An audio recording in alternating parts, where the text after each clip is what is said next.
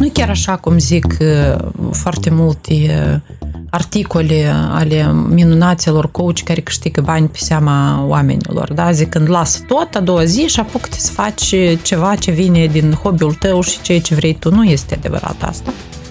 E nevoie de conștiință. E nevoie de o minte limpede. Aprinde becul cu Stella Gemna. Este un show despre antreprenori, inovatori, entuziaști și istoriile care stau în spatele lor. Împreună vom descoperi cum să ne reinventăm, să creăm și să visăm ca să fim utili ierei tehnologiilor și a schimbărilor ce se produc.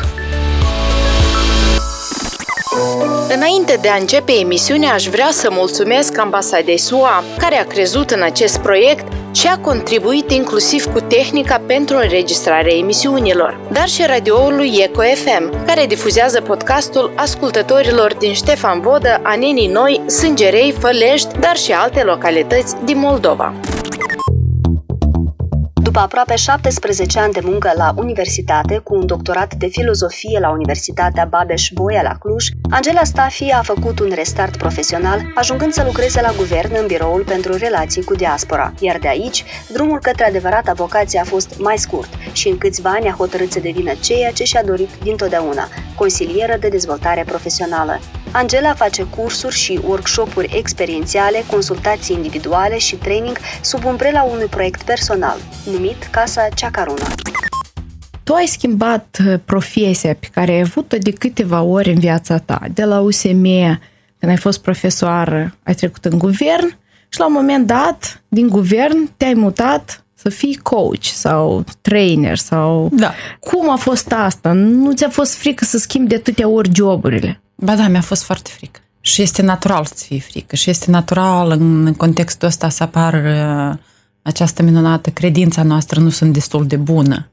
Nu sunt destul de bună să aplic la un job nou, nu sunt destul de bună să, nu știu, să depășesc limitele sau nu știu ce, sau să învăț ceva nou.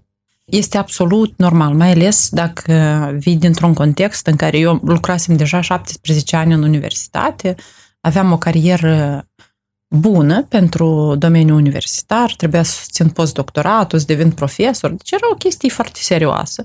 Și uh, era foarte multă presiune externă, în sensul în care cei cu tine de acum, dar e nebunit. Și eu, de fapt, nici măcar nu m-am dus în guvern, dar m-am dus să lucrez la o revistă. Deci era o schimbare totală de, de context, de tot ce se putea întâmpla. Și cred că motivația de bază nici măcar n-a fost una romantică, dar a fost una foarte fizică în sens financiar și uh, trecusem printr-o criză personală foarte serioasă și a trebuit să mă reinventez. Și asta a fost un motiv ca să mă reinventez. Iar după aceea, eu zic așa că cumva viața oricum ne mută pe drumul pe care trebuie să fim. Indiferent dacă vrem noi sau nu. Și după guvern, unde a fost consultanță, care mai continuă și acum din când în când, a venit natural ceea ce am vrut să fac tot timpul, adică să vorbesc cu oameni, să-i ascult și să îi susțin în vindecarea lor. A fost un parcurs până când tu ai ajuns să fii coach. Nu poți uh, să citești trei cărți și să te numești coach. Nu poți. Apropo, și cum noi putem să înțelegem cine este o persoană profesionistă la care poți să te adresezi pentru un sfat și cine abia învață?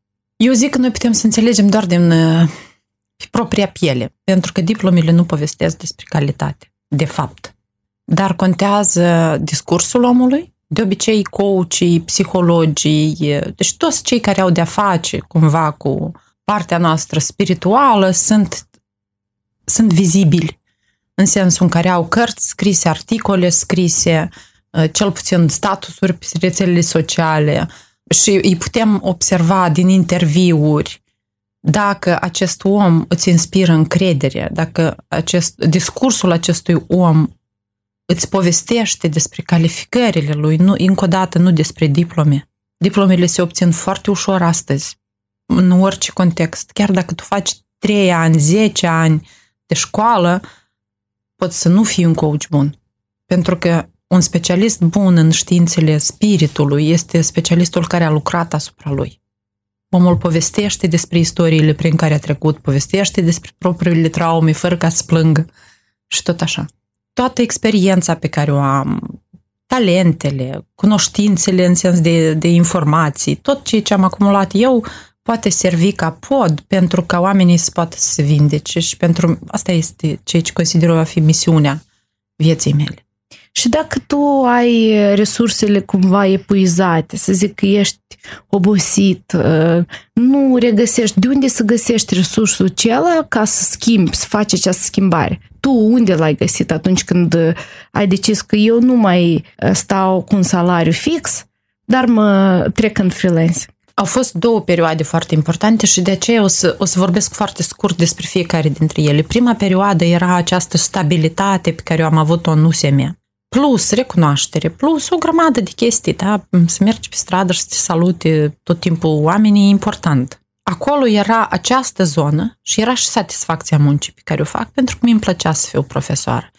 Dar erau bani foarte puțini care mi nu îmi permiteau să-mi cresc copilul, să-l educ într-un mod în care eu îmi doream și tot așa. Și aici a fost o motivație externă, care practic m-a impus să pășesc în afară. În afară de asta am avut tot felul de șefi care m-au ajutat să fac lucrul ăsta, în sensul în care relațiile deveneau un pic toxice și eu am decis atunci pentru viața mea că stop relațiilor toxice. Dar banii au contat foarte mult. Deci motivația a fost extrinsecă, din afară. În al doilea caz, când eu am trecut din guvern în freelancing, motivația era doar interioară. Eu nu mai puteam să fac ceea ce făceam.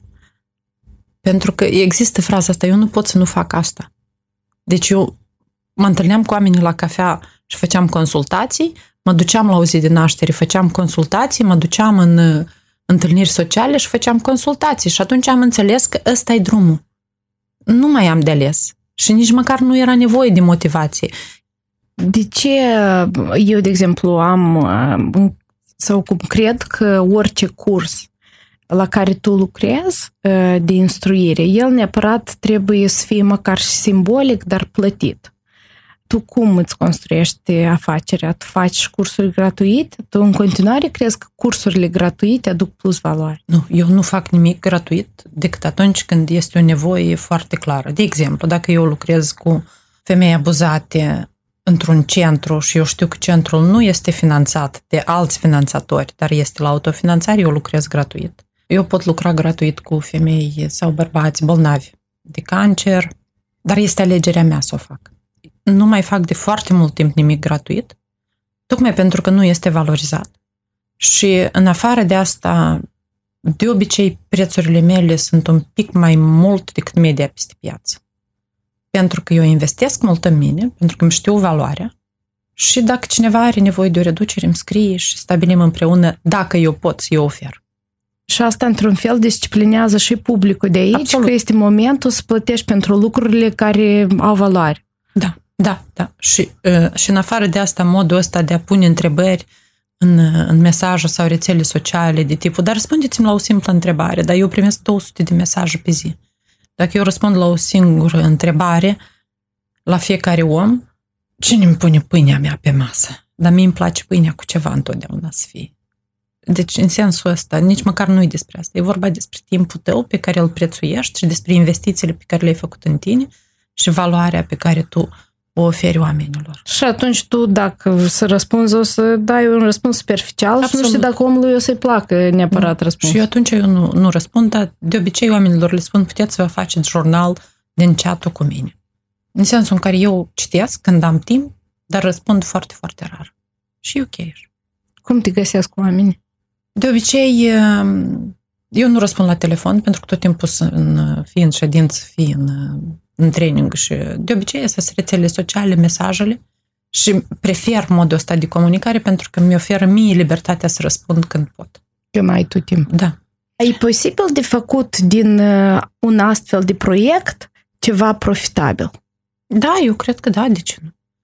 Depinde de modul în care tu te valorizezi pe tine pentru mine, de exemplu, e foarte clar că pot să, să lucrez și să mă susțin financiar, adică asta demonstrează deja, și inclusiv să investesc în mine, pentru că încă o calitate importantă este cum îl investește permanent în propria lui educație, în propria lui vindecare.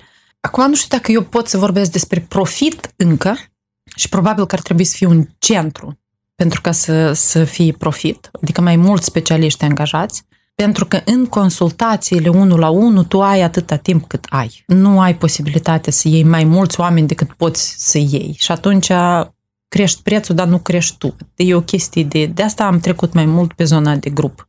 Pentru ca să putem să ajutăm mai mulți oameni și în același să-i susținem, nu să-i ajutăm și în același timp să câștigăm bani pentru ca să mai facem o călătorie în Tuva sau știu eu unde. Primele trei probleme cu care se adresează oamenii când vin la astfel de traininguri sau spun, nu știu, eu le zic călătorii experiențiale. Exact. Care din aceste trei călătorii experiențiale ți-ar părea cele mai des întâlnite? Frici, anxietate, atacuri de panică, toate sub umbrela burnout-ului de obicei.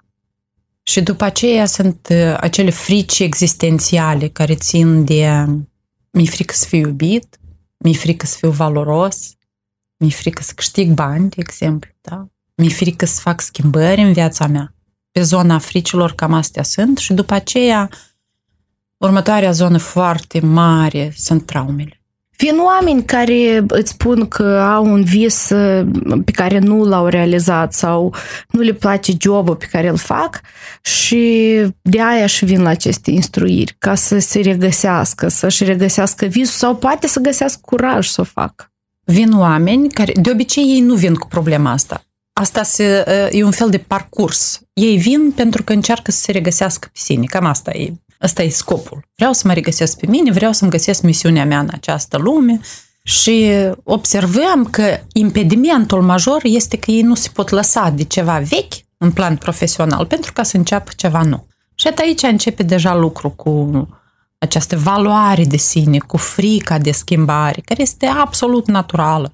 Am avut cazuri tare, tare faine și destul de multe în care oamenii veneau cu tot cu altceva, da? Era o traumă sunt traume transgeneraționale, traume de familie și nu știu ce.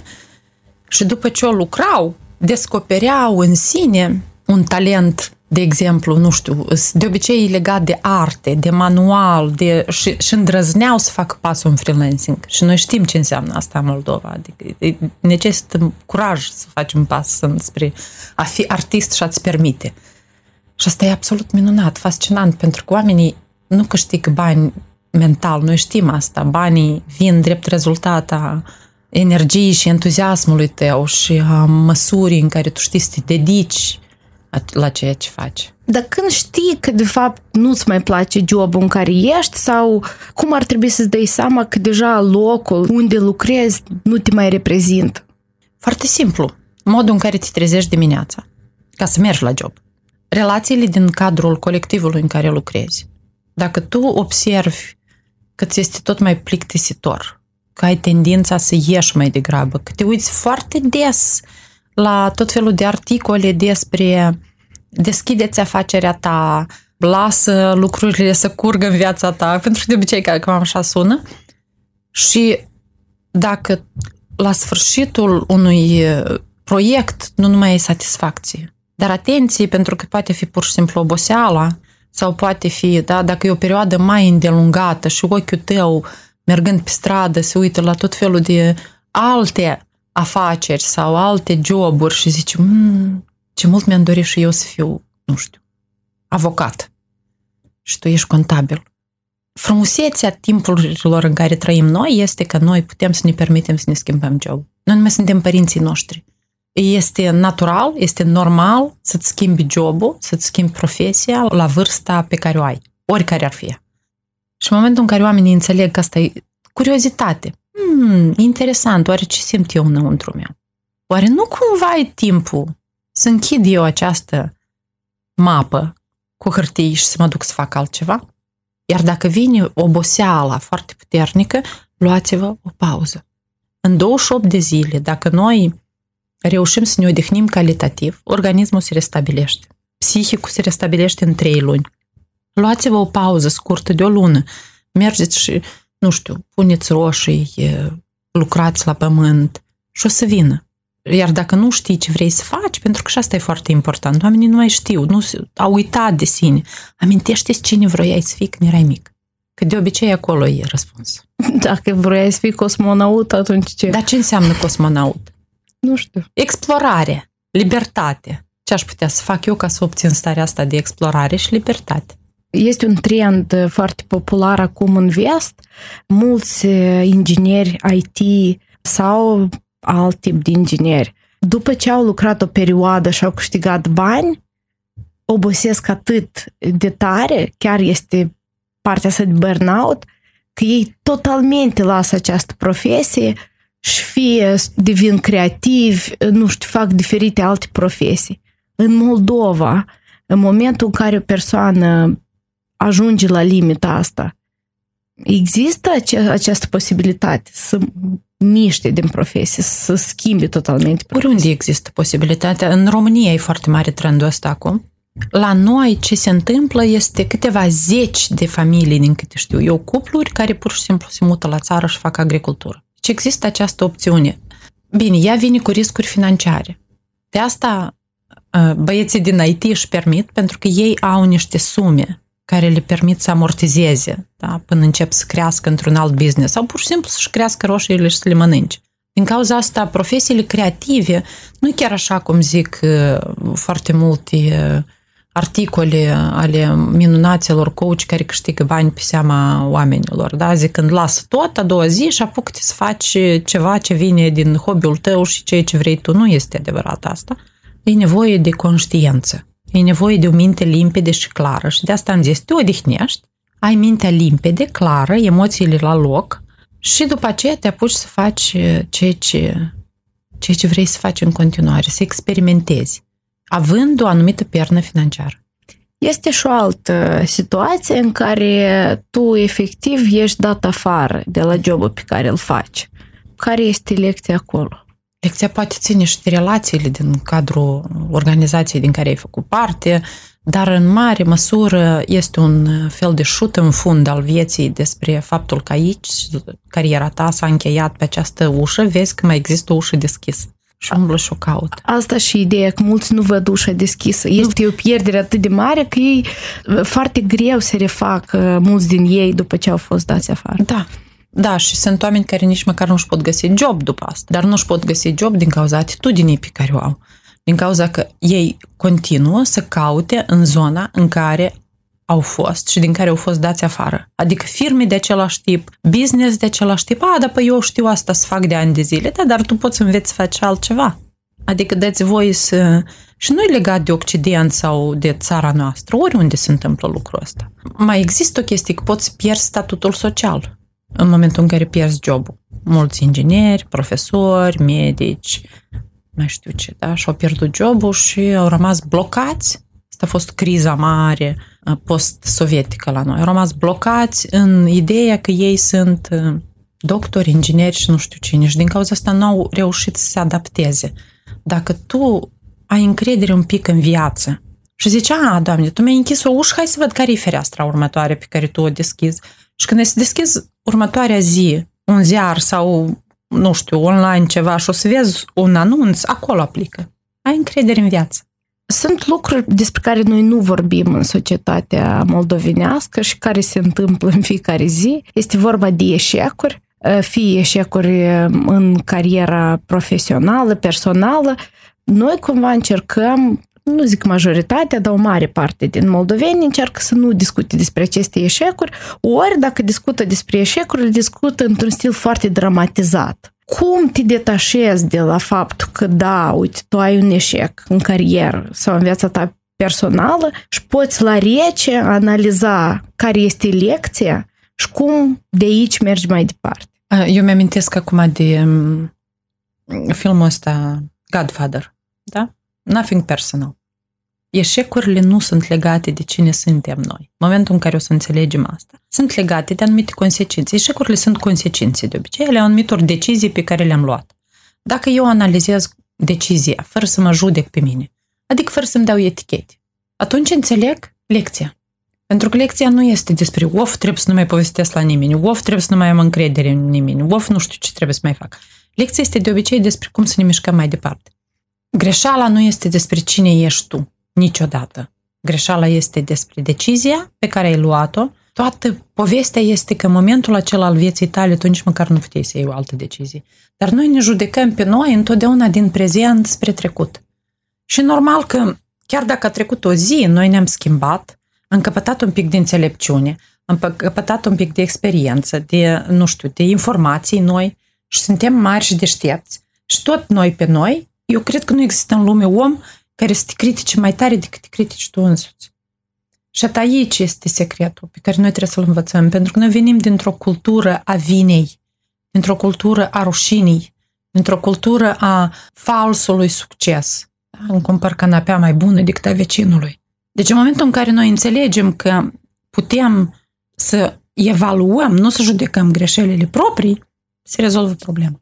Mie îmi place fraza asta că durerea este necesară, dar suferința nu întotdeauna. Durerea este obligatorie, suferința este o opțiune. Exact. E Empedocle. O zicea încă în Grecia antică, săracul, dar noi de atunci încă n-am învățat treaba asta. E foarte, foarte reală. Pentru că durerea este una, iar povestea, suferința este povestea pe care noi o atașăm de o durere pe care o avem povestea pe care tu o atașezi face ca tu să-ți găsești un job, să ai îndrăzneala, să găsești un, un job nou dacă te-o alungat, da? să crești în carieră după 40, să schimbi total viața la 50 și tot așa. Dacă tu nu ai povești despre tine care sunt fixe și în care crezi. Eu știu că la tine vin foarte multe femei de afaceri cu vari probleme ce se întâmplă în viața unei femei atunci când își ia și ia această responsabilitate de a duce o afacere pe umerii ei și mai are în spate o familie, poate copii. Ca și bărbații fac burnout. Ca și bărbații, deci nu este diferență. Diferența este în înverșunarea cu care o femeie vrea să demonstreze că ea este femeie și puternică. În momentul în care o femeie este relaxată și face business și are și familie, lucrurile merg ok. În momentul în care o femeie este înverșunată, lucrurile încep să nu meargă ok. Și nu e vorba de faptul că noi suntem mai slabe sau mai puțin slabe, e vorba de anumite caracteristici biologice care se manifestă pe sine. Atât. Deci banii nu pot fi scop în sine. În banii momentul în care scop. sunt scop în sine, se produc alte lucruri care probabil Vine depresia sau în, ca, în contextul nostru, uitați-vă în jur, vine închisoarea de obicei. Chiar dacă unii nu o fac, dar cam asta se întâmplă. Asta înseamnă a te îndepărta de tine însuți foarte mult. Banii sunt instrument care permit, sau energie care permit experiențelor să se întâmple și e bine să-i avem și e ok să, să fim plătiți pentru munca pe care o facem și pentru businessurile pe care le avem. Dar ei nu pot fi scop, pentru că scopul ăsta e fals. Dar este și altă parte. Este partea în care moldovenii cred că banii asta este un rău și așa și se exprimă. Da, banul ochiul dracului. Bine, asta nu e caracteristic doar moldovenilor, peste tot sunt aceste credințe legate de bani care vin din istorie și din faptul că oamenii bogați ajungeau în poziții de putere și de obicei ce făceau este că abuzau de aceste, de aceste poziții. Din cauza asta vin banii să murdari, mai bine, la noi există o, o expresie care e talpa iadului în sensul ăsta, sărac, dar curat. Noi legăm neapărat sărăcia de curățenie morală și spirituală, iar bogăția de murdărie. Și cum schimbăm noi paradigma asta că banii sunt ochiul dracului? Care ar trebui să fie atitudinea corectă față de bani și față de afaceri? De exemplu, în educație ar fi educație financiară la școală, în care copiilor nu numai li se explică, dar experiențial lucrează cu banii, sunt duși la o, nu știu, la o fabrică să vadă cum se, se cum îi întreg procesul, să, sunt, merg la Să vadă vie. efortul din să spatele efort. acestui instrument. De fapt că ăsta este un instrument. Exact. Doamne. Știi, erau chestii... Acum eu nu, nu vorbesc de bine de Uniunea Sovietică, Doamne ferește, dar erau chestii care acum s-ar numi exploatarea muncii copilului. Uh-huh.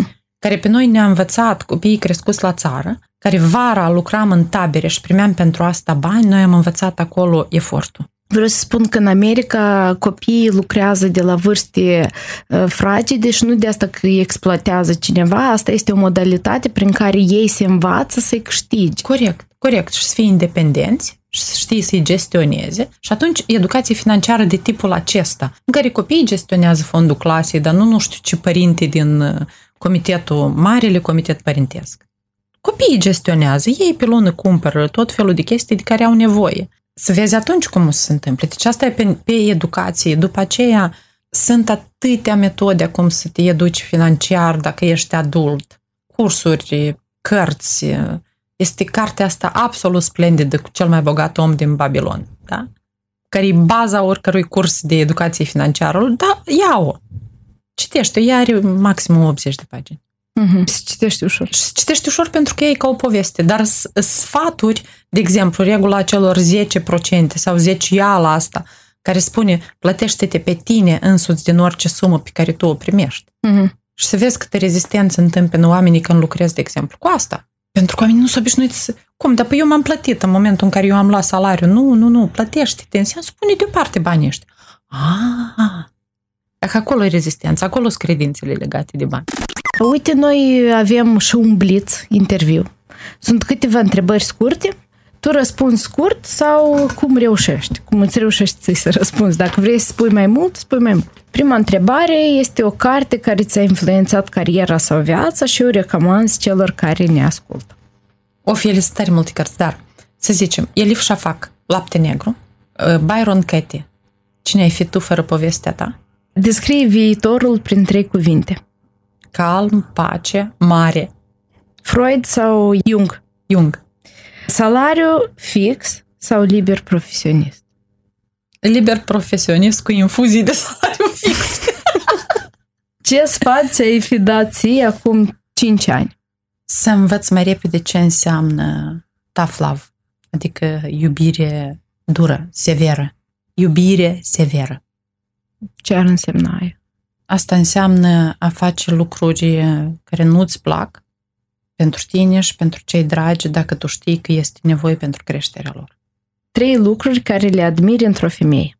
Blândețea, puterea, vorbesc de puterea spirituală, de a te ridica de jos și veselia, umorul. Care sunt lucrurile pe care nu le permite unui bărbat sau persoane să le facă în raport cu tine? Abuz, neglijență și eu cred că cam astea sunt toate, de fapt. Cine te inspiră? Mă inspiră toți oamenii care, toți, deci, care au curaj să se găsească pe sine, să caute pe sine, să greșească și să se ridice și să meargă mai departe. Și mă inspir copiii tare mult. Pentru că ei chiar trăiesc în astăzi. N-au ei baiuri. Ești foarte prezenți. Mm-hmm. Dacă cineva îl supără pe un copil, el în 5 minute îi trece și își caută de treabă și a uitat. Dar noi ținem, știi, supărarea da. asta devine parte din noi. Continuă fraza, eșecul profesional este? O fereastră către un nou job. ce înseamnă să fii o persoană fericită? Nu știu, eu știu ce înseamnă să fiu om bucuros, în sensul în care să mă pot bucura de toate momentele pe care le, le trăiesc sau le văd în jurul meu. Eu cred că fericirea e supralicitată, de fapt, pentru că asta e o stare de excitație.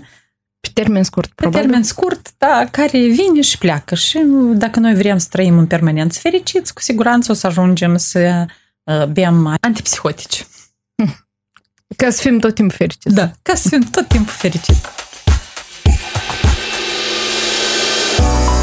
Dacă v-a plăcut acest podcast, vă încurajez să ne dați un like pe pagina de Facebook ori follow la cea de Instagram, aprinde becul cu Stella Gemna.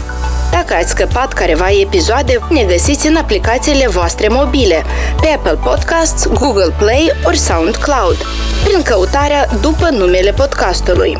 Asta o să vă permită să vă abonați, să descărcați și să le derulați și atunci când nu sunteți conectat la internet. Notițele din diverse episoade ale podcastului, dar și înregistrările audio le găsiți pe pagina web aprindebecul.com. Ne auzim într-o săptămână. Pa!